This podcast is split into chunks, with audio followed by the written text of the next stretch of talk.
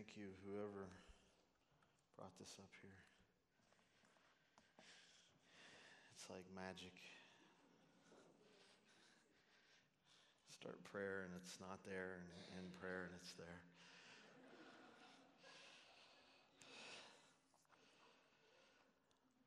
Um, welcome. Uh, honestly, uh, there are some there are some Sunday mornings that that I just don't even feel like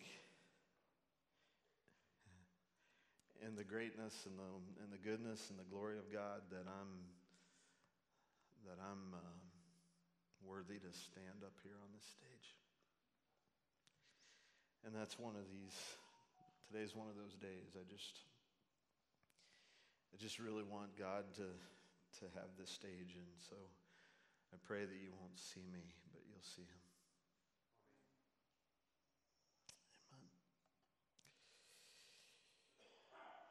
You may have noticed that, um, that the big banners are down. Maybe you didn't, but if you didn't, now you do.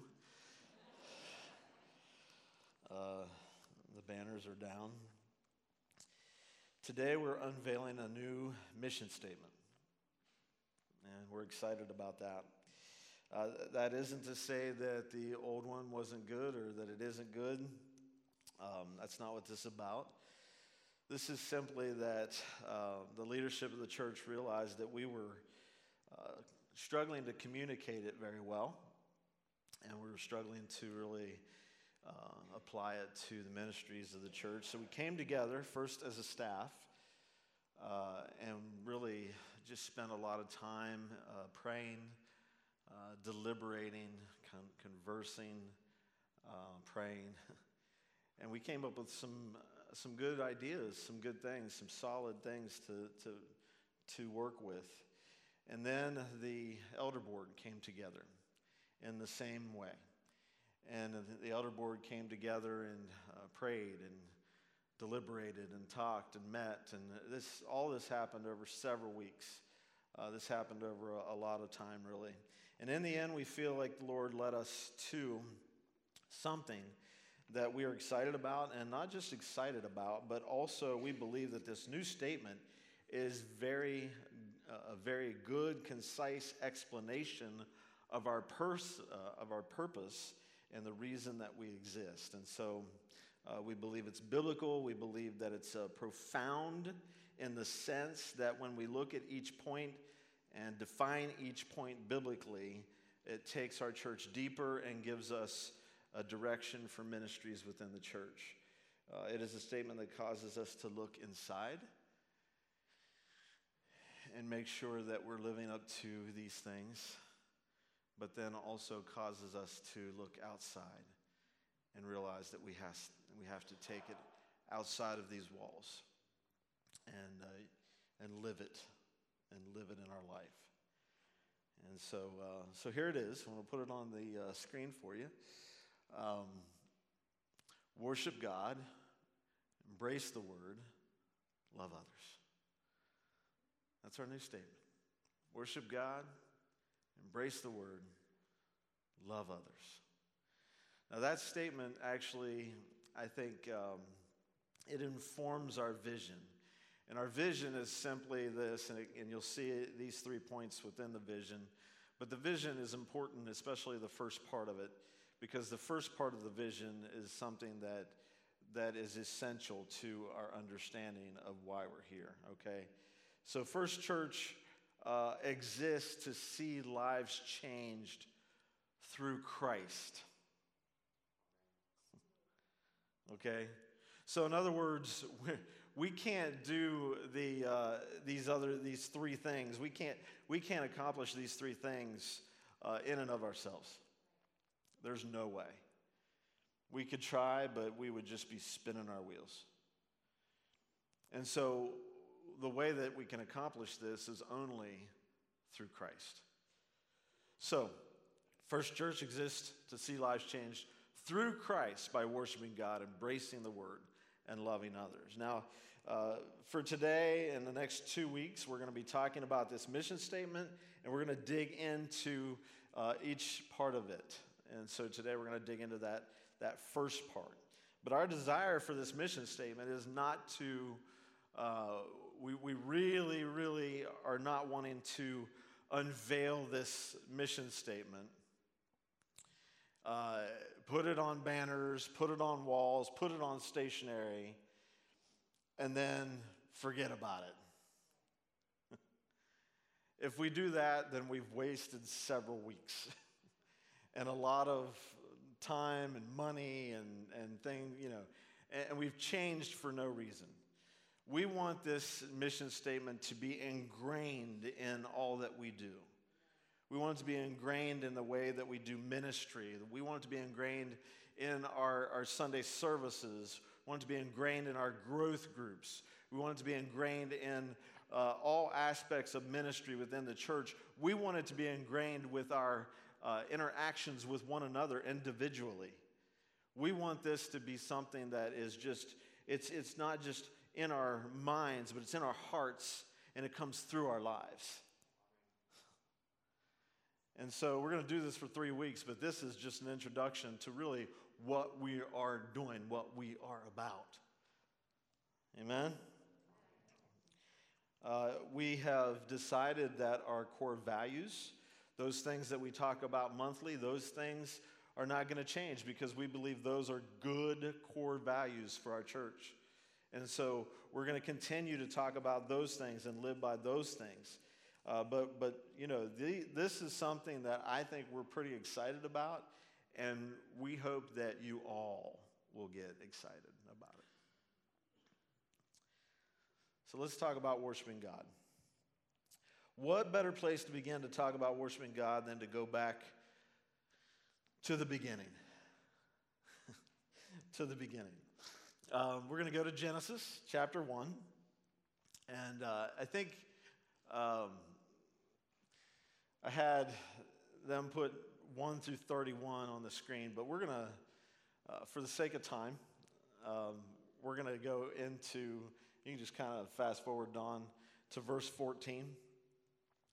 And we're going to just read 14 through 19, okay? So we'll, we'll just go there, okay? So you guys know what Genesis 1's all about, right? Go like this for yes, and like this for no. Okay. Um, so we're going to go into Genesis 1, and, and it's creation. We're talking about how the Lord created everything. And we could talk a, lot about, you know, a lot of different things, but we're going to go to these verses in particular and talk about day four, okay? So it says, Then God said, Let there be lights in the expanse of the sky to separate the day from the night. They will serve as signs for seasons and for days and years. There will be lights in the expanse of the sky to provide light on the earth, and it was so. God made the two great lights the greater light to rule over the day, and the lesser light to rule over the night, as well as the stars. God placed them in the expanse of the sky to provide light on the earth, to rule the day and the night, and to separate light from darkness. And God saw that it was good. Evening came, and then morning, the fourth day. All right, so the greatness of God. We're going to talk about the greatness of God. Like I said, we could talk about plants, we could talk about animals, we could talk about sea creatures, we could talk about like the, the amazing things that we see on the earth, the wonders of the earth, the Grand Canyon, the Himalayan mountains. We could talk about sunsets. We could talk about oceans and just all of these things. You know, the ocean is relentless, isn't it? You ever been to the ocean? Anybody ever been to the ocean? It is relentless. It just keeps coming, right? Just one right after another, and you think, where's it all coming from? You know? We could talk about all of those kinds of things, but and we could in, in all of those things we could see the great testimony of the greatness of God. But what I want to do this morning is take you to outer space.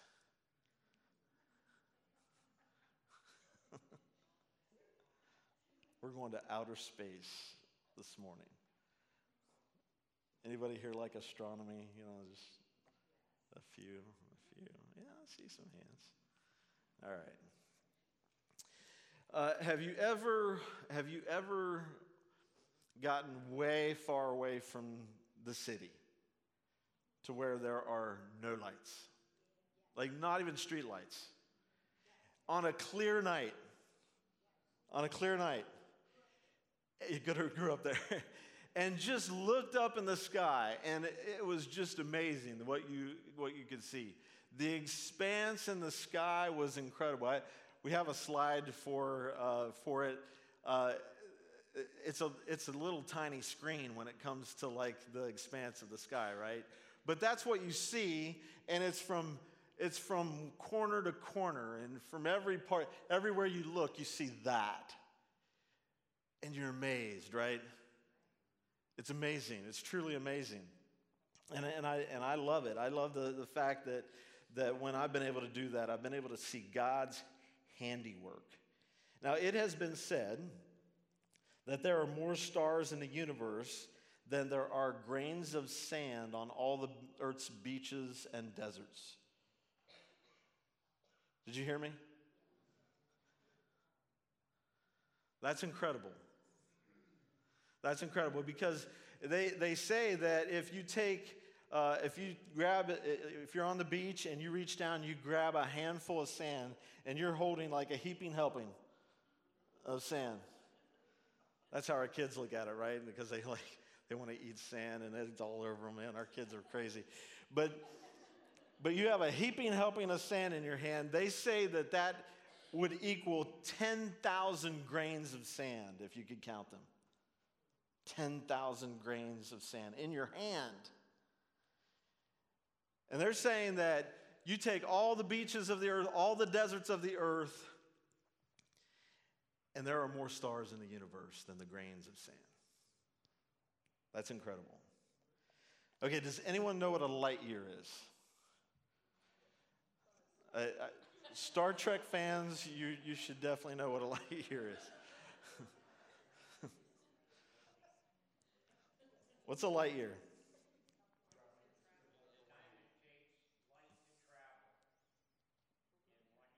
One year, yes.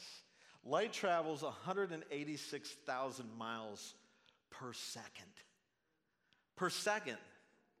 Okay, that's incredible. That's, that's like, that's unfathomable, right? So in a year, light travels 5.88 trillion miles. So a light year is where light travels 5.88 trillion miles. That's incredible, isn't it? Now, what's incredible is uh, when you think about it, you know, um, the, the sun is 93 million plus change miles from the earth. Does anybody know how long it takes for the sun's light to get to the earth? About eight minutes. Eight minutes, 20 seconds on average. Okay? And you're thinking, why is he going over all this? I have a reason. I have a reason. You see, when we start talking about stars, we can't talk about measuring in inches and feet and yards or even miles, how we normally measure things. We've got to measure it in light years because that's how far away the stars are.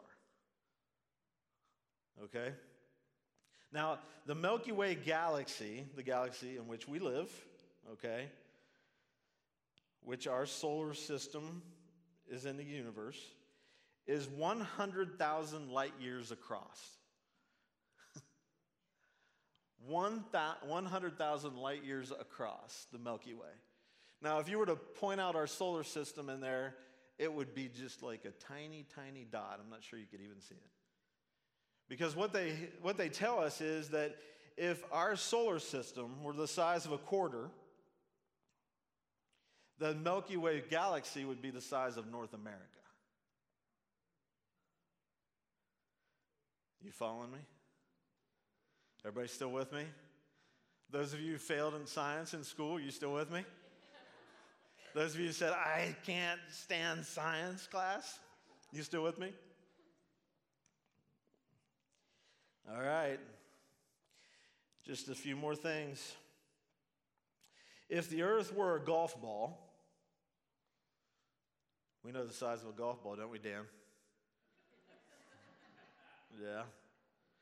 If the earth were a golf ball, about that big, okay, our sun would be 15 feet in di- diameter, okay?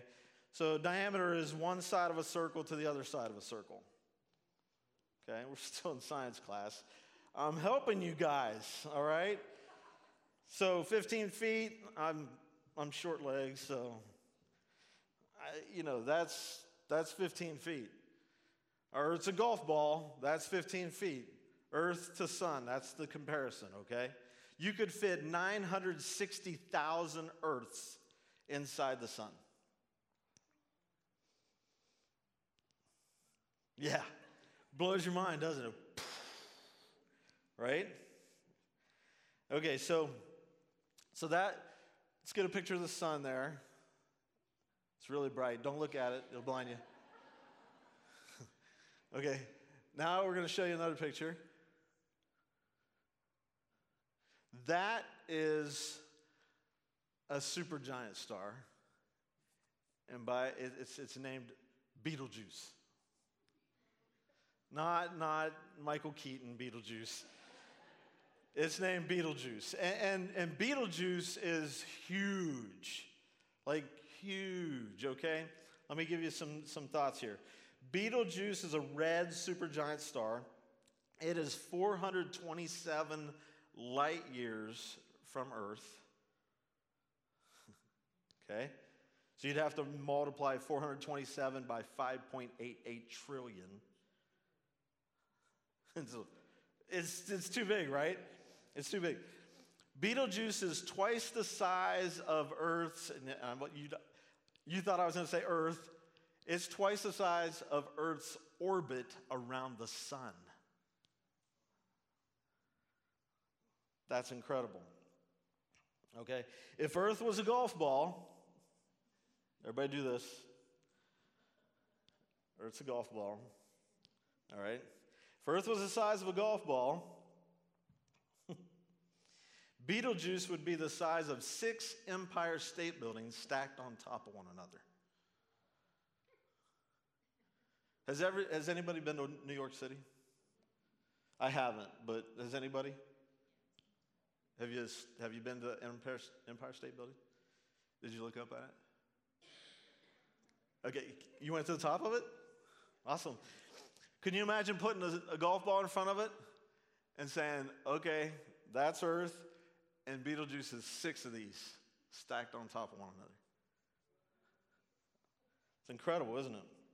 Now, uh, if you if you were going to put Earth inside of Betelgeuse, you would need 262 trillion Earths to fit inside of Betelgeuse.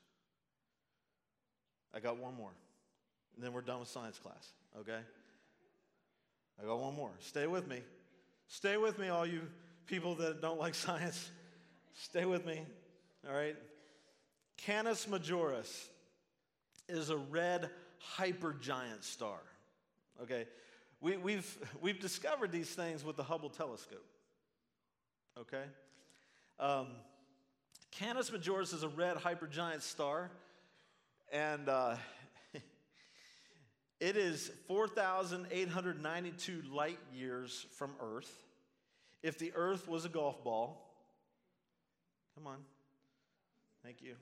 It just helps me to realize you're still with me. You're still, you're still listening.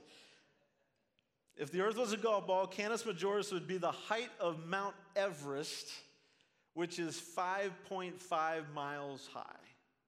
Anybody ever want to scale Mount Everest? People have died knowing that, okay? You could fit seven, now this is really going to blow your mind. You could fit seven quadrillion Earths. In, no, I'm not making that up. That's a real word. That is actually a real word. It is the national debt of the United States. No, I'm just kidding. I'm just kidding. I'm just kidding. I'm just kidding. I'm kidding. Seven quadrillion is a lot more than national debt. All right. So seven quadrillion. Okay, there's a quadrillion. There's a there's a thousand trillion in a quadrillion. Okay. So you could fit seven quadrillion Earths inside of Canis Majoris. That's incredible, folks. One more fact. If the earth was a golf ball, you guys are loving this, I can tell. You could cover the state of Texas, cover the state of Texas in golf balls. All right, Wesley? Texas. It's big. You could cover the state of Texas in golf balls 22 inches deep. All right? Now, why am I telling you this? Let's go back to Genesis chapter 1, 16 and 17. God made the two great lights, the, the greater light to rule over the day, the lesser light to rule over the night as well as the stars. God placed them in the expanse of the sky to provide light on the earth. Now, here, here's the thing that, that just baffles me. It blows my mind. All right. A lot, we've talked about a lot of stuff that blows my mind already, but this really blows my mind. God put these stars in place that we're talking about 4,000, whatever it was, light years away from the earth. And he thought, one of these days, they'll send a Hubble telescope up and they'll actually see it.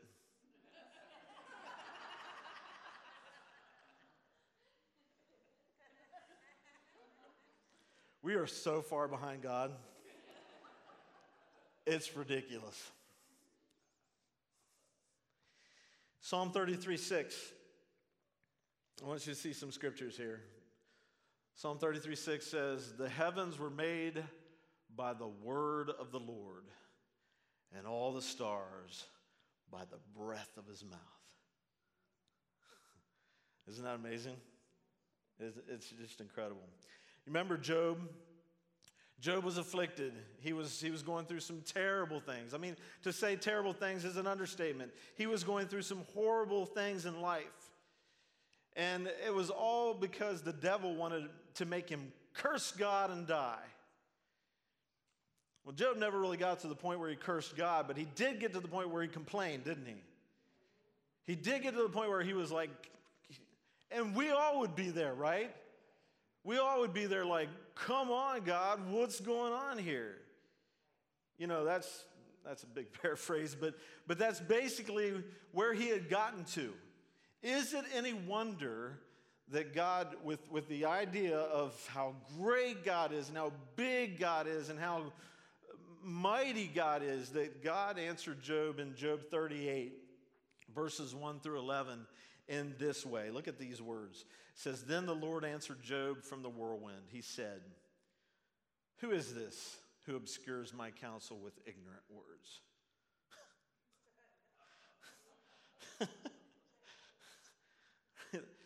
Get ready to answer me like a man. When I question you, you will inform me. God's being sarcastic with Job. Where were you when I established the earth? Tell me if you have understanding. Who fixed its dimensions? Certainly you know. Who stretched a measuring line across it? What supports its foundation? Or who laid its cornerstone?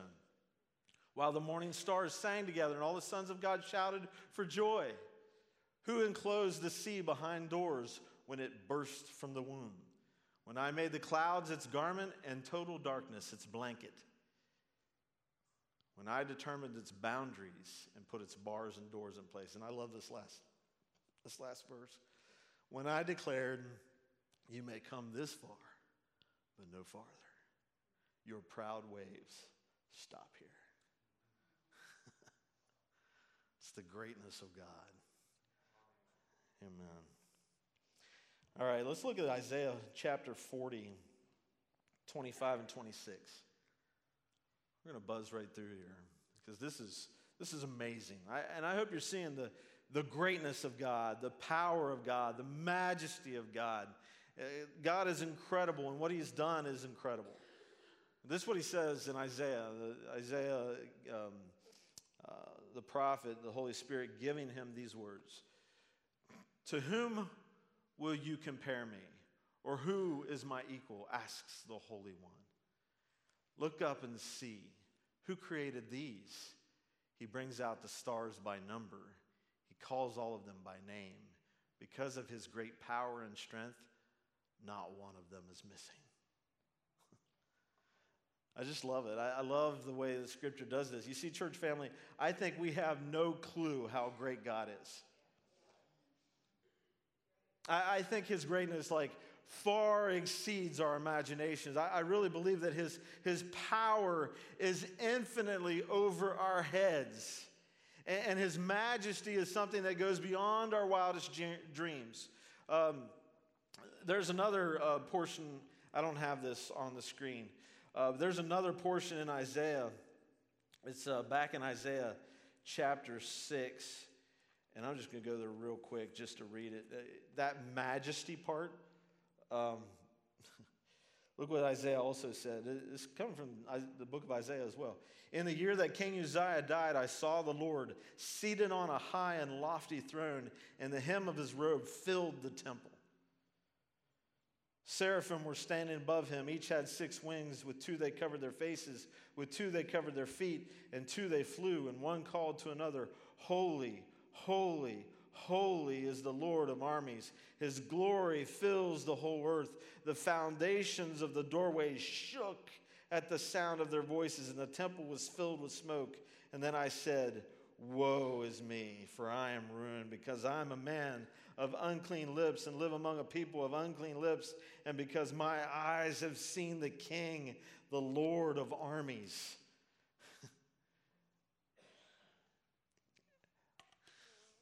Isaiah had a chance to, to get a glimpse of God's glory.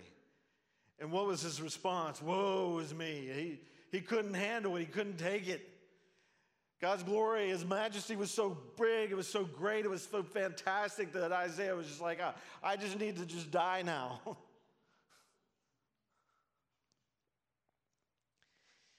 we far underestimate his glory. And when you begin to see how great God is, you begin to see we have reason to be on our faces before Him.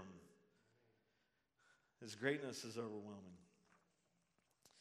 When you begin to look at His goodness, you have even more reason to worship. you know that little, uh, that little prayer that we teach kids when they're growing up? What is it? God is God is good. Let us thank him for our food, right? I, don't, don't, I always wanted it to rhyme when I was a kid. Uh, but that, that prayer is deep. That prayer has depth, spiritual depth to it. Because God is great. His power and majesty is overwhelming. But God is so good. He's so good. So when we begin to look at his greatness, we're overwhelmed and we think we should be on our faces before him. But when we begin to look at his goodness, that's when he, he picks us up off our face and he comforts us.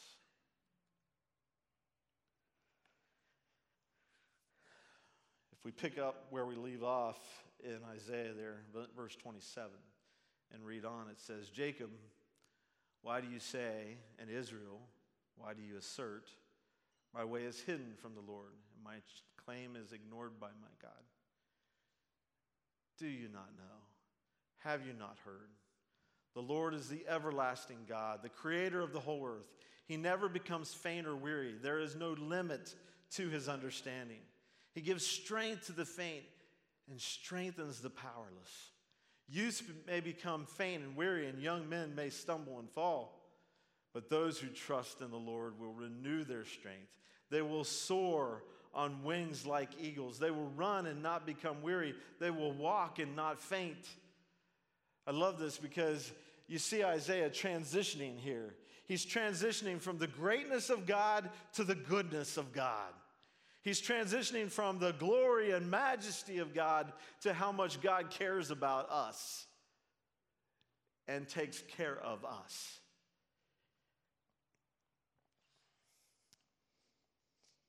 It's expressed really well in some of our songs we've been singing this morning. Uh, what, a, what a great selection of songs that we sang this morning. And some of the songs that we sang, we actually tagged on the end a song that I just want to like help you see uh, how it goes from greatness to goodness as well. Oh Lord my God, when I in awesome wonder, right? Consider all the worlds thy hands have made. I see the stars. I hear the rolling thunder, thy power throughout the universe display.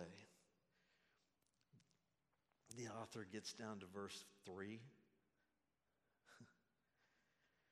and when I think that God, his son not sparing, sent him to die, I scarce can take it in. That on the cross, my burden gladly bearing, he bled and died to take away my sin. It's no wonder that the author's refrain was, Then sings my soul, my Savior, God to thee, how great thou art, how great thou art. Then sings my soul, my Savior, God to thee. How great thou art. My God, how great thou art. Wow.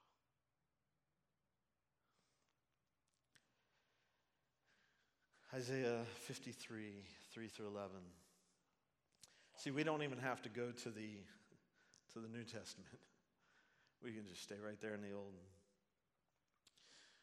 He was despised and rejected by men, a man of suffering who knew what sickness was. He was like someone people turned away from. He was despised, and we didn't value him. Yet he himself bore our sicknesses, and he carried our pains, but we in turn regarded him stricken, struck down by God, and afflicted. But he was pierced because of our rebellion, crushed because of our iniquities. Punishment for our peace was on him, and we are healed by his wounds. We all went astray like sheep. We all have turned to our own way, and the Lord has punished him for the iniquity of us all. He was oppressed and afflicted, yet he did not open his mouth. Like a lamb led to the slaughter, and like sheep silent before her shears, yet he did not open his mouth. He was taken away because of oppression and judgment. And who considered his fate? For he was cut off from the land of the living. He was struck because of my people's rebellion. He was assigned a grave with the wicked, but he was with a rich man at his death because he had done no violence and had done and had not spoken deceitfully. Yet the Lord was pleased to crush him severely. When you make him a guilt offering, he will see his seed. He will prolong his days, and by his hand, the Lord's pleasure will be accomplished. After his anguish, he will see light and be satisfied. By his knowledge, my righteous servant will justify many, and he will carry their iniquities. you see Isaiah going from how great God is to how good God is. I want you to understand, and I think this is very important for you to understand, that the, the star breather became the sin bearer. Isn't that fantastic? The star breather became the sin bearer. When you realize that the Lord is not only amazingly great to have breathed everything that we can see into existence, but also so loving and so caring that he was willing to die in our place so that we can be with him for eternity. Listen to me, church family. You do not uh, you not only want to sing his praise at the top of your lungs and give him all your praise with all your thanks and not hold anything back in an expression of your wonder of Him, but you also want to live your life for Him. You want to give Him your time. You want to give Him your energy. You want uh, your words to represent Him well. You want your attitude to reflect His. You want to follow His ways. You want to live according to His words and His path. You want to live by the example that He set and love the way He loves because this is worship, and He is so great and He is so good that He deserves every single bit of it. One of the phrases of the song that we were singing was just, He deserves all our praise. Does that just mean when we walk in here on Sunday morning? No. If it does, then we're what, we're, what, what is called a hypocrite. No, this life that we are living and the way that we are when we come in here and the way that we sing his praise and love him and appreciate him and praise him, that needs to go out these doors and into the parking lot and into the cars and out through life and in this day and in this week, everybody that we're interacting with, that is true worship.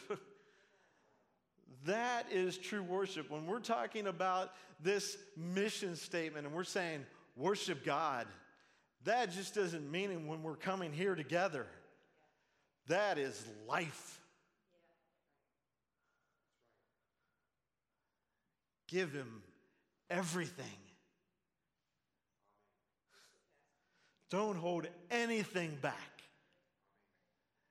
And if there's something in your life that's not of Him, get rid of it. Worship Him. Worship Him with everything you've got. Don't hold anything back from Him. Give it all. Oh, it's, and, and I want to tell you, when you do that, it feels every bit as good as standing in these pews on Sunday morning and getting excited about a song that we're singing.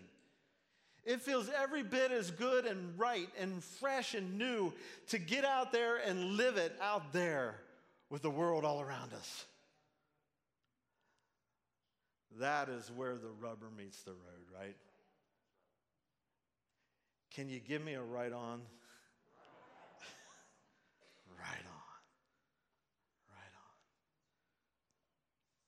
Let's pray. God, thank you for, yeah, start that. And then I think, what in the world do I thank you for? There's so much. Thank you for being our God. Thank you for being our Lord, our, Creator, our the one who hung those stars in place. But thank you, God, for being so, so good to me.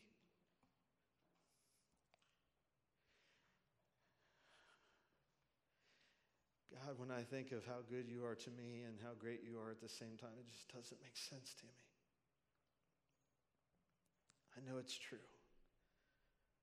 but it's really beyond my imagination. It's, it's beyond my understanding. God. Thank you for being so great and so good.